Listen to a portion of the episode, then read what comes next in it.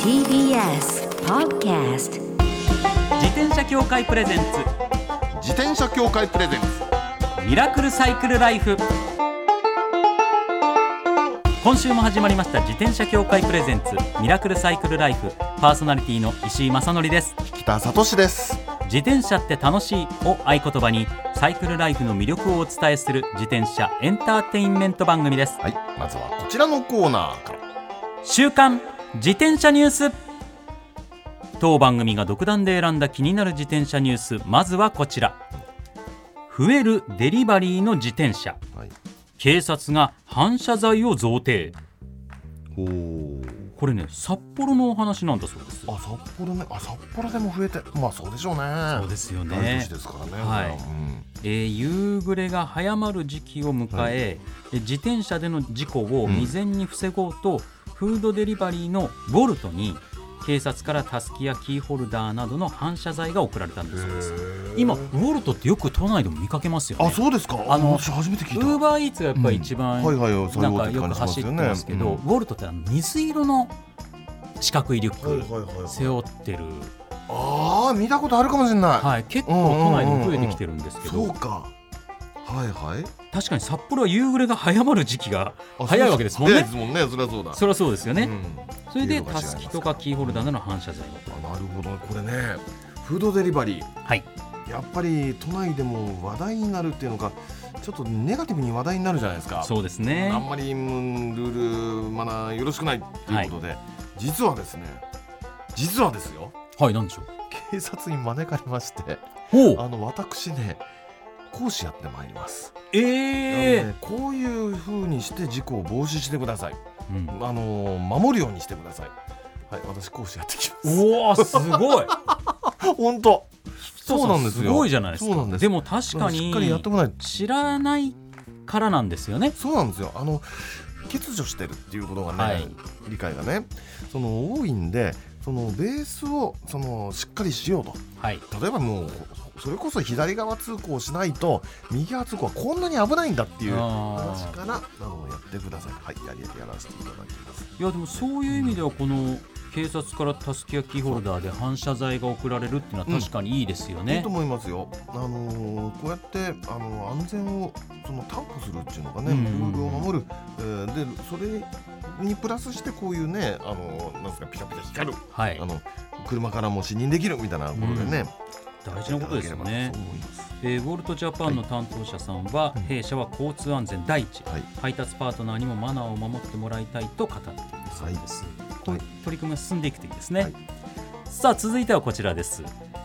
およそ9割が自転車の日常点検をしていないことが判明ははいこの番組ではおなじみ au 損保の調査ですあ、英雄さんとよくやりますねいこうろいいうろ調調査べてくださいますね、いうんえー自転車利用者1000人を対象に、ブレーキが効くか、うんタイヤの空気圧は十分かはい反射材の位置色角度汚れたりしていないか、うんハンドルサドルのぐらつきやチェーンのたるみ錆がないかベルやブザーが鳴るかライトが点灯するか、うんという項目をどれくらい確認しているかというのを尋ねたんだそうですはい結構項目数多いですね多いですねうんはいで全ての項目をはい乗車のたびにうん数回乗車するたびに点検をしていると回答した人は13.1%いやむしろこの人たちは偉いですよそうですよねはいほとんどしないうん全くしないと答えた人の合計が86.9%と9割弱となりましたなるほどねまあでも全部を毎回乗車のたびにするかって言われたらちょっとうーんちょっとハードル高いですよねこれねそうですね、んでも、い自然と気にするそうな項んです目でもあるんですよねそうなんですあれブレーキいつもより効き悪いなとかそうそうそうそううんタイヤ乗ってる乗ってるうちに分かるっていうのかねそうですねタイヤの空気は圧あれちょっと、あやっぱり空気入ってないな今日はいはといはいはかあ書いたらすぐ入れなきゃなとか、まあ、反射材の位置とかなんかね、そういうのも気になるし、まあそうなんですよねで大抵の場合はあのーまあクリアしながら乗ってるんだと思うんですよ、はいあの乗るうちに分かるっていうのがでも時々ねあのー中にあるあのほらチェーンのたるみ錆びがないかみたいなのあるじゃないですあーかそういうのはちょっとこあういるかうのっもてねな。あのーなんかキーキー言わせながらそのあいかにもこれはもう整備してないなっていう自転車に乗ってる人いるわけですうよ、んあれはねあのちょっと危ないなと思うのはあのチェーンの錆びが来てるキーキーいう自転車、はい。ああいう自転車ってのは必ずね錆びっていうのはチェーンだけじゃないんですよワイワイヤーも錆びてるんですそうか中のワイヤーが。でそうするとねギュッとブレーキかけた時にブツッと切れたらもうアウトっていうねわあそれ怖い。これ怖いでしょ想だ像けすどるとね怖いですね。そうでもあのねチェーンが錆び錆びの自転車なんていうのはこういうことがありがちなんですようんだからそのあたりはねちょっと注意してねっていう気はするんですよねそうですね、ちょっとチェック、もう少し割合が増えてくるといいですね、まあ、ハードルが高いちょっと項目も多いですけど、もう気持ち増えたらいいですね、全くしないと答えた人もいるわけですからね、ほとんどしない、全くしないが86.9ですから、はい多少はするがもう少し増えて、ね、もらわないと、ちょっと困るそかうそうななっていう感じはありますかね。はい以上週刊自転車ニュースでしたこの後はゲストコーナー先週に引き続き、声優ナレーターの榎本敦子さんをお迎えします自転車協会プレゼンツミラクルサイクルライフこの番組は自転車協会の提供でお送りします自転車協会からのお知らせですスポーツ用自転車の場合きめ細かいメンテナンスも必要ですねだからしっかりとした技量や知識を持ったスタッフのいるお店でお買い求めいただくことがとても大切なんです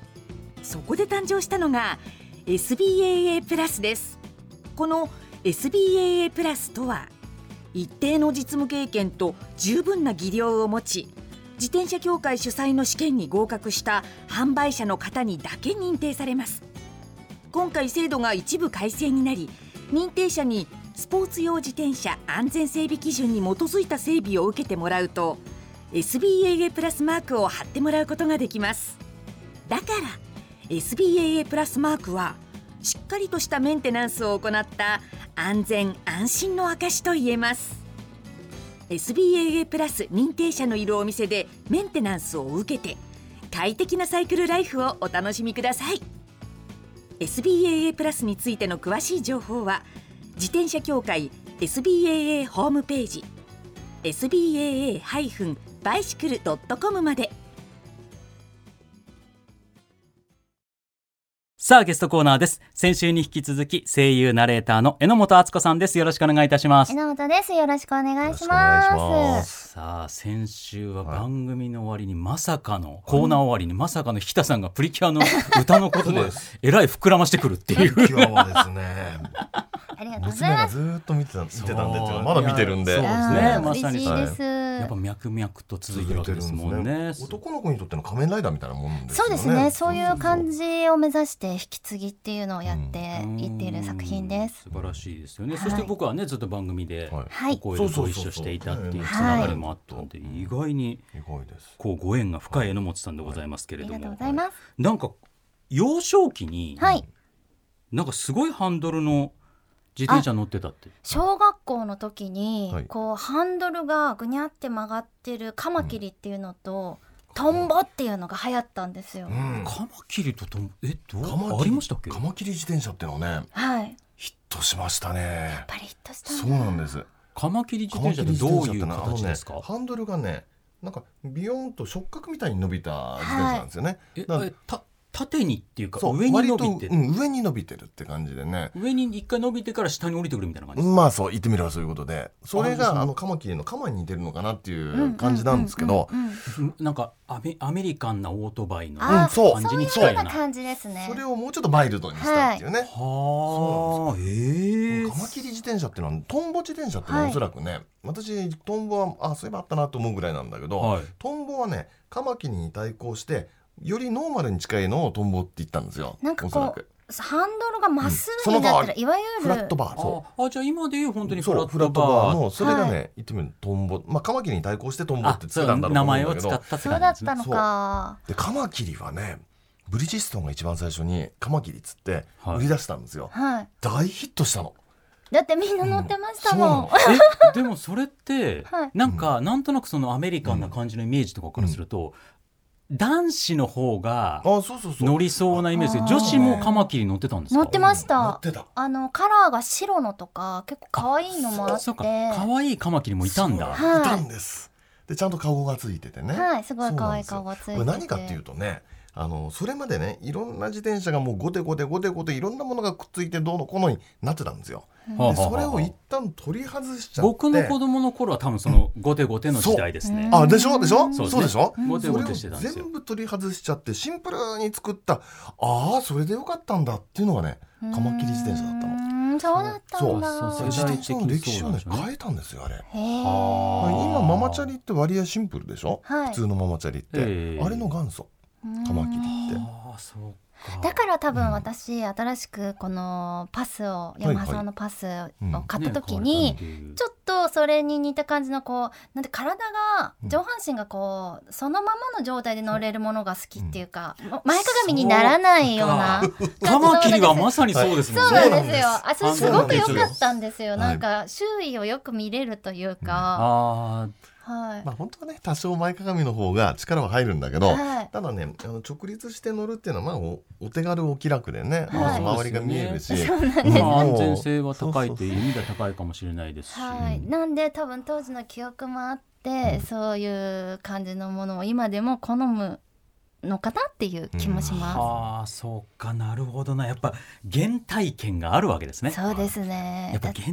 験と自転車ってさ最初にこう手にするなんていうんですか素晴らしい移動手段といあうかそうそう子供にとってそうでのすよ初ね。めて遠くに行けるものじゃないですかは。い。で最初はお姉ちゃんのお下がりだったんですけどええ多分初めて買ったのがカマキリじゃないかな。あ買ってもらったのが。はいはいははいええ補助輪取れるの時間かかりました。補助輪どのくらいで取れたんですかねでも毎日幼稚園のバスが来る前に、こう片輪ずつ取ってったのかな多分あーそうは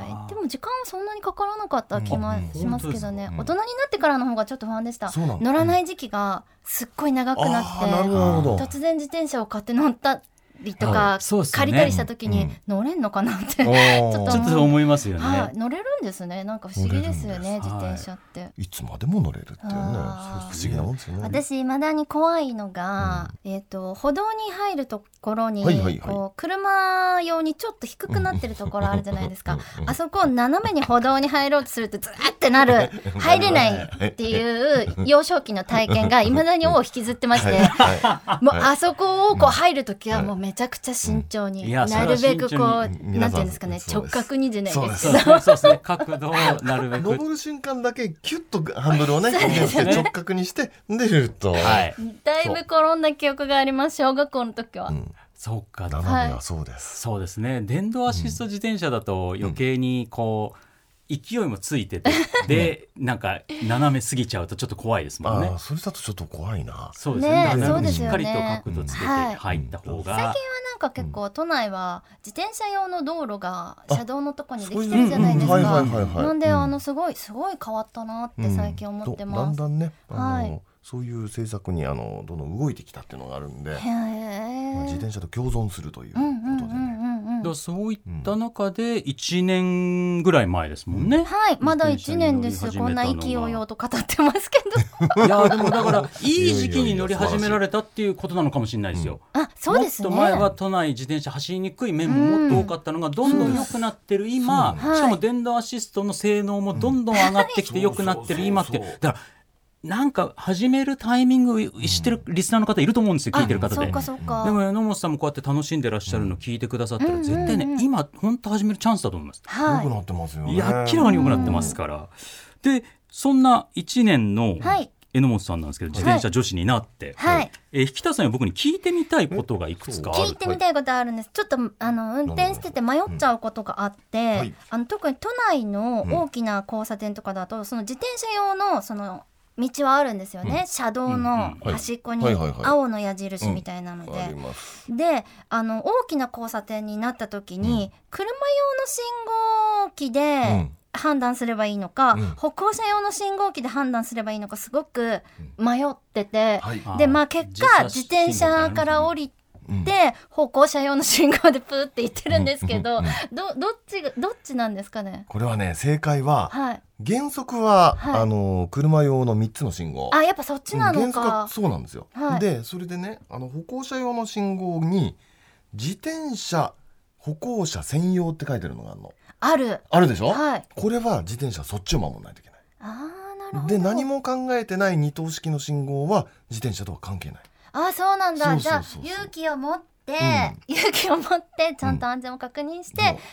私はそっちの信号よって行けばいいんですそね。うそうそう行けばいいそうんでなすんですよ。あーところがですよところがとね、三等式の信号あるでしょ、うんで三等式の信号で青が出てる、はいね、自転車それに従っていくんですよ、はい。ところが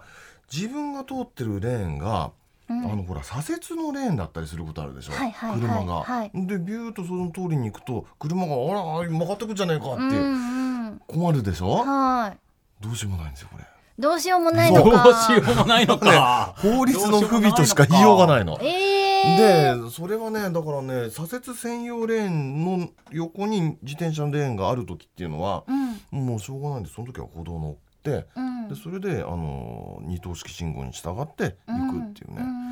それしかないんですよね。まあ、車の運転なされてる方もまだ自転車用の道路が新しいから、うんまだ覚えてなかったりもしますからね周知されるといいですそね。の通りなんですよねはい。まだちょっとねそう知られてない部分も大きいっていうのもあるんですけれどもね。うん これねよくこういう話が出ると、いやうんだって自転車側がもうルールを知らないし、うんえーその不届きな運転も多いしみたいなね、うんこと言われるんです確かにその面はあるんですよ、うんあるんだけどそういう人もいますからいますね。だけどドライバーもね知らないっていうのがあるんですよね自転車あはることう思うこうあるっていうのがはい。ドライバーが知らないっていうだからその辺ねこれからまあ周知し,、はいていけばいいなとじゃあそんな中でも榎本さんしっかり守ってらっしゃるの偉いですよね。うん頑張ってます。いや素晴らしいです 安全に乗ってます。いやさあここでね一曲お送りさせていただくんですけど、はいはいこういう曲がプリキュアにうんあったんですね。そうなんです。私あの、うん今朝はっって思い出してすぐはデいィレクターさんに送ったんですけど、はい実はぴったりの曲がありまして、うんあのー私演じるミシャマイちゃんと、えー木本織江ちゃん演じる日向咲ちゃんのその2人、プリキュアが歌ってる「バイセコ」といあうら曲がありますのでお聴きください。お聴きいただいている曲は「二人はプリキュアスプラッシュスター」から「バイセコー」です。はい。ありましたねあり自ました転車ソング。ですプリキュア自転車乗るんですかあこ私の内では、まあ、作品の中では載ってなかった気がするんですけど、あーはいはい息を合わせてあの恋で行こうねっていううん二人のタンデム自転車みたいなので引き合わせて、はいなるほどね。うあーん可愛いですね可愛い歌を思い出し たんなんでか今ボソって言っちゃった。 ボソって逆におじさんが今ちょっと気持ち悪かったですよね。あの心からの声で可愛いって言っちゃった今。ありがとうございます。すいませんありがとうございますええさあここでお知らせが。あのー YouTube 一生懸命、おまあ、コロナでねできることもなかなかないので YouTube 頑張ってやってるので。はい。あのーまああのプリキュアの話をしたりとか、うん歌ってみてみたいなものをやってみたりとか、はい。あと昔の作品の裏話みたいなものをやったりとおかあーと最近 VTube もやってみてるんですよ体作ってええああれの簡単にできるんですよ今あなた難しいんじゃないですか。すっごい簡単 VTuber って言ってあの VTube ってわかあんないの。イラストがうん。はい初音ミクちゃんみたいなはいあはいはいあのはい。体をあうんの自。分で作って、うんあの声当ててできるっていうのが簡単に今できるので、はあい、そういうのも作ったりとかしてそそしたらあのメイクしなくていいから楽になっちゃってーあなるほどね。そうなんですよね。あそれなんですうよだからうんうね、んあの自分の素顔をあまり晒したくないっていう人がやってたりとかするってありますもんはい、ね。でもまあでも出演もしてるんですけど、うん V の方が楽なので V が今多くなっちゃってるん ですけどまあ楽しみながらそういうのもやってるのでそうよかったら私のチャンネル登録よろしくお願いします。はい、あの自転車のね、うん話題もちょっとやってください。今度わかりましたなるほどやねろういろんなことをやってらっしゃるので、ぜひぜひお願いいたします。さあ、最後にですね、普段安全に自転車に乗るために心がけていることを皆さんに聞いております。はい私はあの車の運転もするので、まあ、注意が必要だなって思う時にはあの慎重に運転するようにしていますしあと都内は結構止まってる車両みたいなものが多いので、はいその通りですはい、それはすごく気をつけて周囲を見るようにして、あのどっちあの歩道がいいのかな車道がいいのかな、どっちも通っていいところなのかなとか判断しながら、あの乗るようにしています。はい正しいですお気正をしつけいくでださございます。はい本当怖いですからね。ずっと車ばっかりでブルーのすよところが全然ないじゃんっていう。駐車帯と思ってるのがいるでしょう、そこをうんねそそううないかんんですよね。はい本当気をつけて走っていただきたいと思います。リスナーの皆様も。ということで、もうあっという間に終わってしまいます。はい、とっても楽しかったです。はい、ぜひぜひ2週にわたってありがとうございました。はいまたお越しください。榎本敦子さんでした。あありがりとがとううございまございまししたた。ありがとうございました最後のコーナーはサイクル大辞典。一つの項目をきっかけに自転車トーク。様々な角度からサイクルライフの魅力を発信します。今回のテーマは、読書の秋。サイクリストにおすすめの本です。うんこれはまあそうですよね、僕の場合でも、はいそのやっぱりポタリング、はいはい街乗りそ小うですね径、ミニベロ折りたたみ自転車の魅力を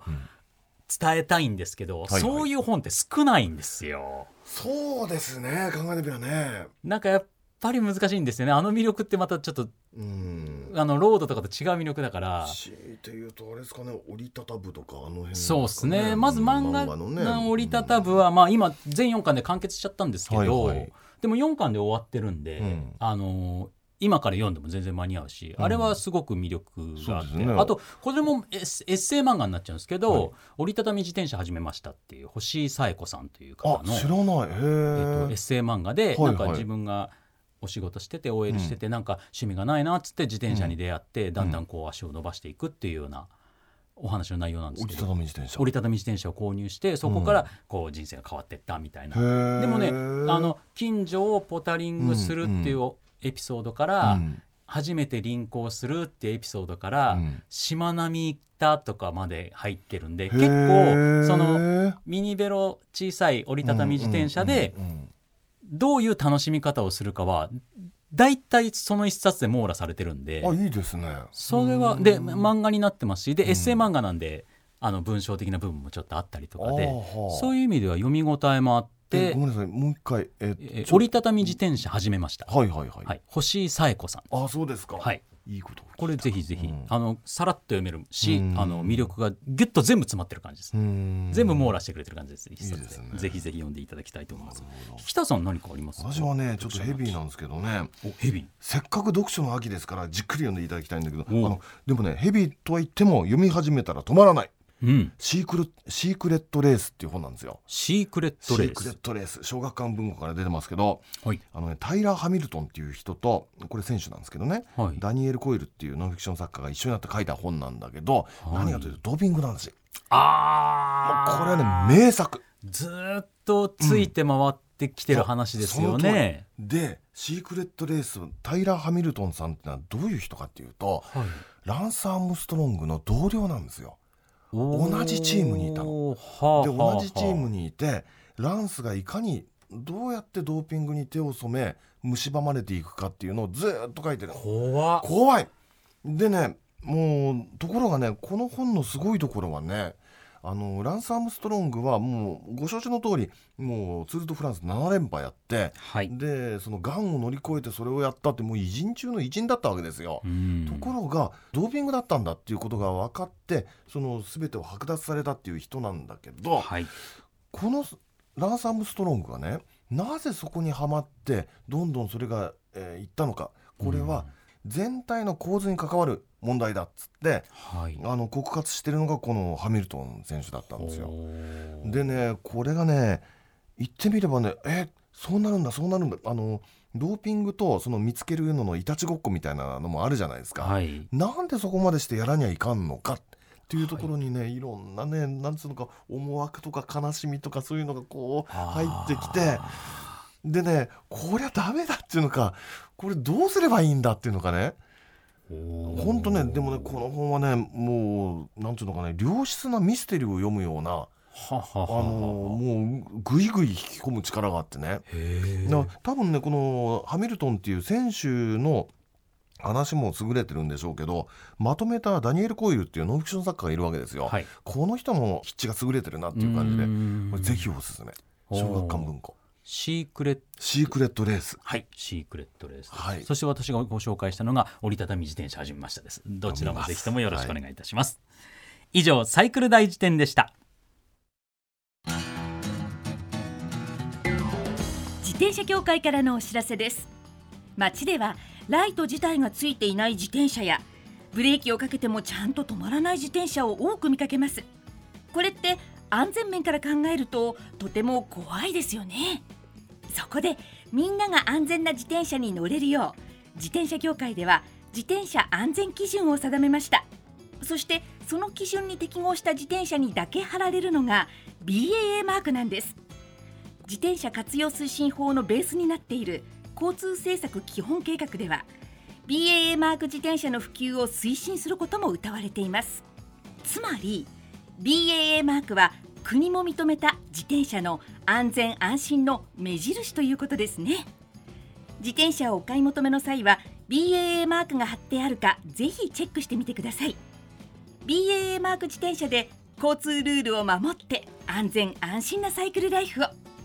BAA マークについての詳しい情報は自転車協会 BAA のウェブサイトまでミラクルサイクルライフそろそろお別れのお時間ですいやでも、うんコロナ禍で榎本さん自転車に乗り始められたって言ってましたけど今絶対乗るべきですよいねやあのあらゆる点から見てはい乗り時そうなんですよねそうですこれから始めるのガチちょうどいいと思います SDGs という観点から見てもはい今もうあれですよ旬ですよそうですねで日本全体の自転車の盛り上がりコロナ禍そうそういそうそろうんなこと含めて道路事情とかいやーだから榎本さんいいタイミングに乗っていただいたからそうねで榎本さんいいサイクリストですよね本当そうですね、ん、なんかすごく分かってるねっていう感じでね、はいうんだから今乗り始める方の方がかえってそういうことを、うんあ守んなきゃなっていう気持ちも高まりやすいうん入り口の時期なのかもしれないですね、はいはいだから今どうしようかな乗ってみたいなと思った人今ぜひサイクルスの世界にお越しいただければと思います、そして番組ではマイ自転車ニュースサイクリストあるある自転車脳内 BGM 募集中です忘れられない愛車の思い出も大歓迎採用の方には番組オリジナルステッカーを差し上げますメールアドレスはすべて小文字でサイクル -r-tbs.co.jp までお待ちしておりますお待ちしてますそれではまた来週お会いしましょうお相手は石井正則と北里志でした自転車協会プレゼンツミラクルサイクルライフこの番組は自転車協会の提供でお送りしました。